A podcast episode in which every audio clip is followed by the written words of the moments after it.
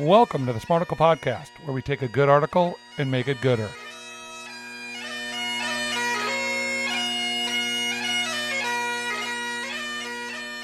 Okay, Brandon, the dusty blonde who birthed the Thigh Master into existence has passed away.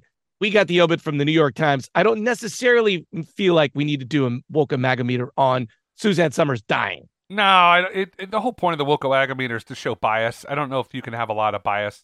We could talk about some of her controversial stuff, and maybe you could find bias there, but we will not give a Woke-O-Meter on this article. No. Let me give you the 30 second summary of her life. Suzanne Somers first pop up, popped up as the mysterious blonde of the movie American Graffiti.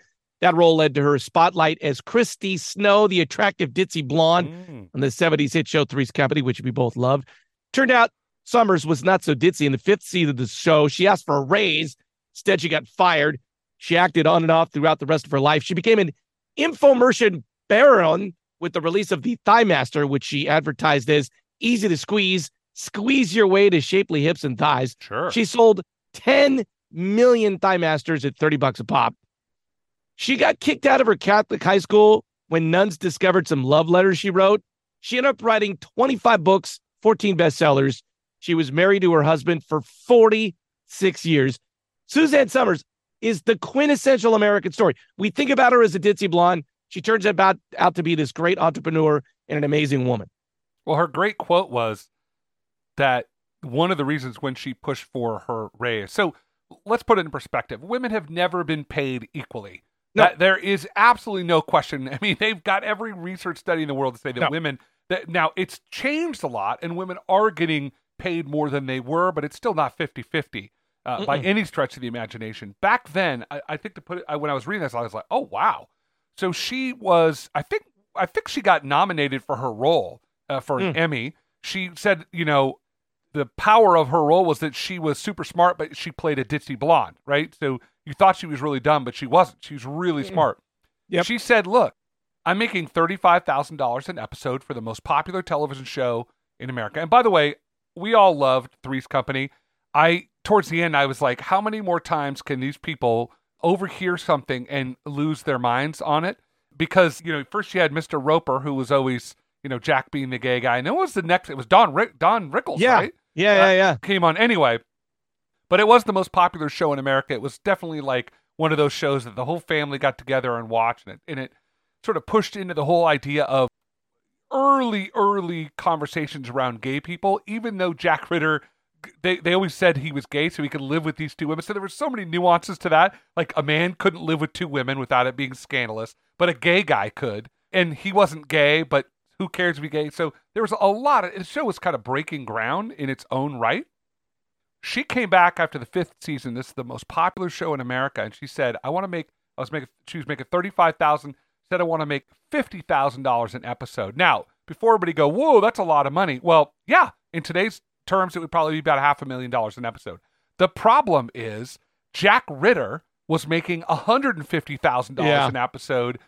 And and you could argue that his role wasn't uh, uh, they were all so vitally important. It was a character show, right? Do you remember the name of the bar in Three's Company by the way? Oh, I know it. Uh, the Legal Beagle. The Legal Beagle. One of my Look fraternity brothers named his room in that in the house the oh, Legal Beagle. Up. Oh yeah, he had the Legal Beagle bar in his in his room. But so she got fired then that other one that no one remembers, the next hot lady came in and took over for Suzanne Somers. And so you could have said Suzanne Somers could just disappear, but she didn't.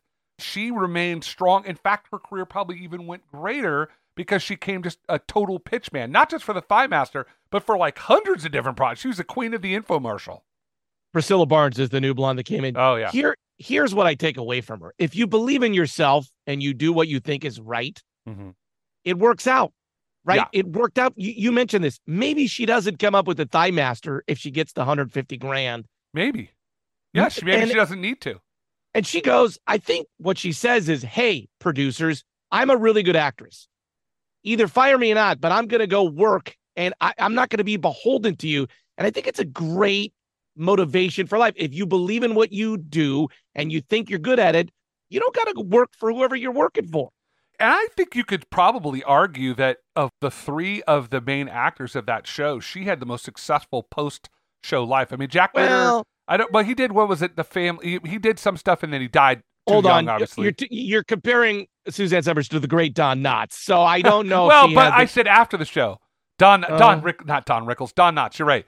Don Knotts was the guy in the show. Yes, I love Don Knotts, but his career was on the very end. He, I think he Yeah. died right after that. We should do an obit Hey. on him.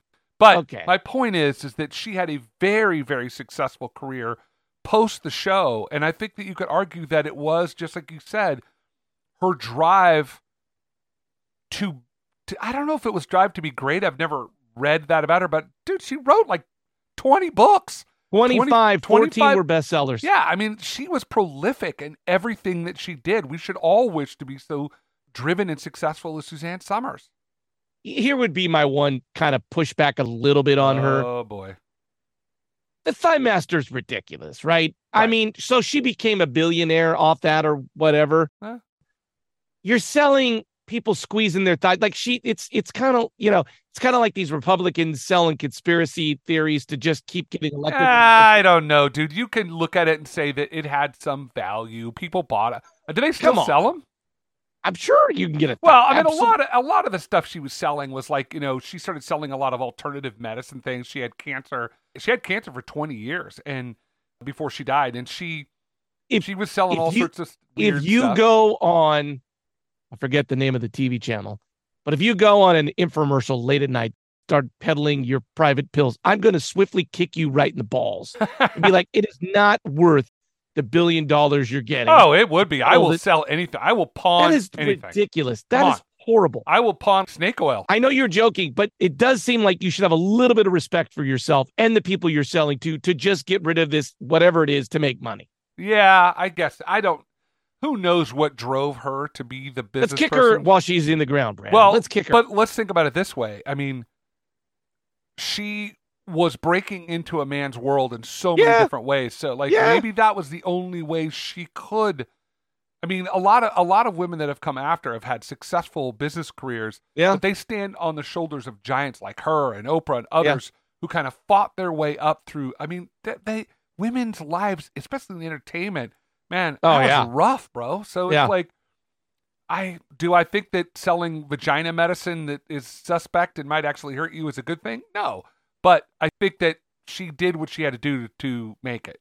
and I feel like the mettle of a person is always their family life. Right. She was married to the sec her second husband for 46 years. She raised kids. She had a good family. And by the Like- way, the reason she got married to her first husband is because she got pregnant, like in high school, basically. And so it was one of those things where they should have never gotten married.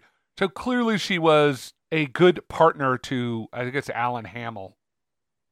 Let me just say, I feel like lots of life is happenstance. I kind of briefly brushed over this. She gets this role in American Graffiti. What's his name's famous? What's the famous director who did Star Wars? George Lucas. George Lucas did it. She yeah. gets this like five Harrison second, Ford was in that movie too.